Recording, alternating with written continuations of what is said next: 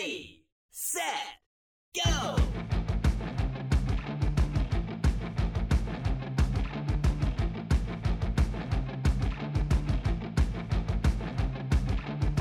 Hey guys, welcome to the EV Diaries. This is where we explore EVs in small town America. And today, the EV Diaries moves into a new chapter. Yesterday, I took possession of a 2017 BMW i3 with the range extender. I bought it through Carvana, and I have to say that my experience with Carvana was excellent.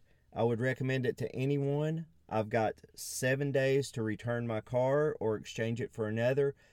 But right now, I see no reason that I should not keep the car.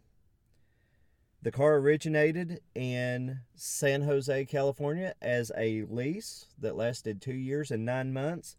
It was then purchased at auction and registered in Phoenix, Arizona.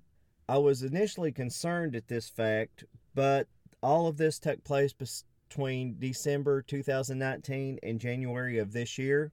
And the car presumably has been sitting since January 24th. It required me to run the range extender self maintenance, which occurred automatically. It ran the generator for 10 minutes after the battery fell below uh, 75%.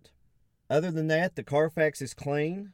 The hidden menu shows the battery capacity at 93.3 kilowatt hours. Correction, 29.3 kilowatt hours. I have put a total of 55 miles on it so far. I started at 97% on the battery, and last night when I parked it, it was around 65% when I began charging. I might add that I am sitting inside my car right now as I record this. I've had the car less than 24 hours, and so far, this is what I've learned. The drive and handling are great. It's very responsive. It has strong acceleration, which is to be expected in an EV. I don't feel like it's as nimble as my Mini, possibly because I feel like I'm sitting higher and it could just be perception. The regenerative braking is something that I'm going to have to get used to because it seems to be very aggressive in all three drive modes. There are times rolling up to an intersection I don't even have to hit the brake because the regenerative braking has already slowed me down. Navigating the onboard settings and entertainment menu seems difficult to me, although it is getting easier. There's a few settings I've just sort of happened upon searching around the menu. Sometimes it doesn't seem like the things work the same way twice, but that could just be me. And it is getting better as I'm getting more familiar with it. I realized that there's this little book called an owner's manual that I could open and begin to familiarize myself with the car's features but where's the fun in that? I'd much rather poke around and see what I can find out. Speaking of owner's manual, the car does have a built in owner's manual as part of the uh, menu system. I mentioned the modes. The i3 has three separate modes. It has a comfort mode, which gives you full function of the climate control and the max published speed of 93 miles an hour. I haven't tested that yet as far as going that fast because that would be illegal. Sitting at 100% battery in my driveway, I am showing a range of 108 miles in the comfort mode. The second mode is the Eco Pro mode, and this is probably where I will live most of my life in this car. It dials back some of the climate control. The top speed is limited to less than 80 miles an hour. Uh, I don't see any reason to go into the comfort mode unless I'm on the interstate. And I think I found a place in the settings where I can adjust this, and I adjusted it down to 65, but I haven't been able to test that yet. Right now at 100%, I'm showing a range of 116 miles. The Eco Plus mode limits the speed even further to 56 miles an hour, and it turns off climate control. Now, I'm not sure if that 56 miles an hour is adjustable or not, but I will go ahead and say I've noticed that the range estimates are fluid. I saw 120 miles on Eco Plus yesterday during my test drive before I actually took ownership of the car. Of course, your range will depend on how you drive it and how aggressive you are with it. And each mode, like I mentioned, the um, regenerative braking system is really aggressive and it gets more aggressive with each economical mode. Um, the range extender is showing 70 miles. Now, the published number was 90, but there again, until you get into the range extended where the generators actually producing electricity, it's really hard to tell how it's going to perform until we get there.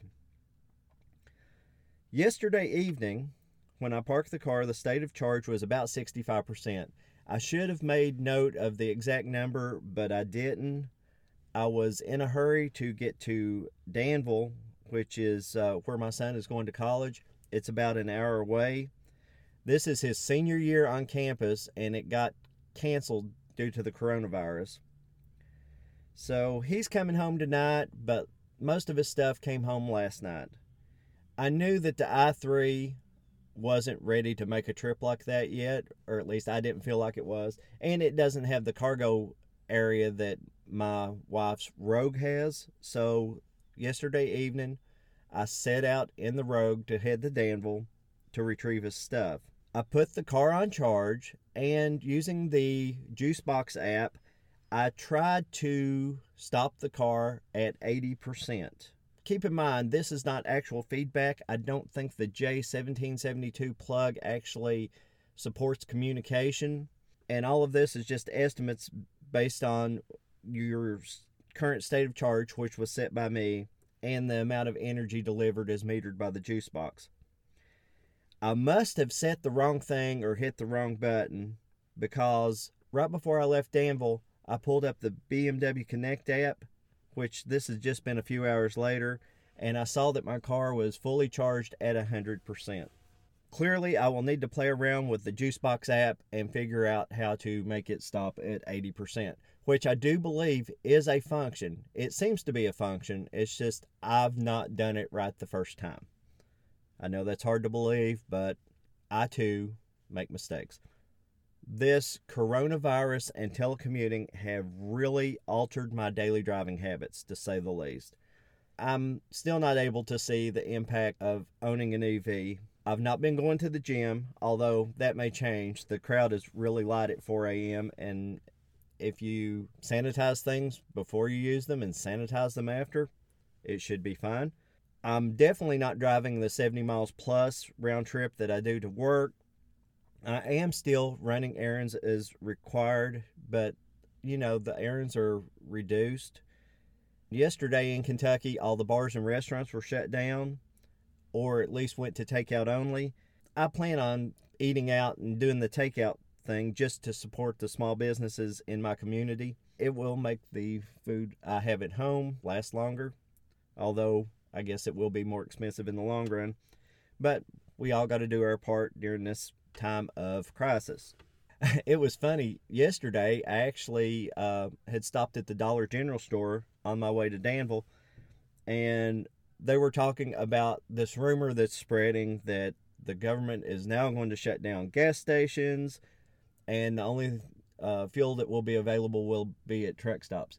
Now, to be honest, I don't think that's real, but hey, what a way to showcase EVs. I was thinking to myself, well, if that happens, I'm fine because I can plug in and keep going.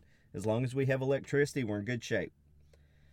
But for now, the telecommuting has been really challenging. I really like having an office that I can go to with limited distractions. And that is also the reason I am recording in my car today.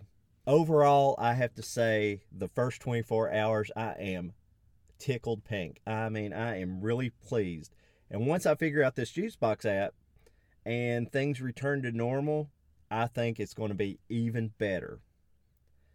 That's it for today. Click that subscribe button. The EV revolution is here and it is proving to be a great ride.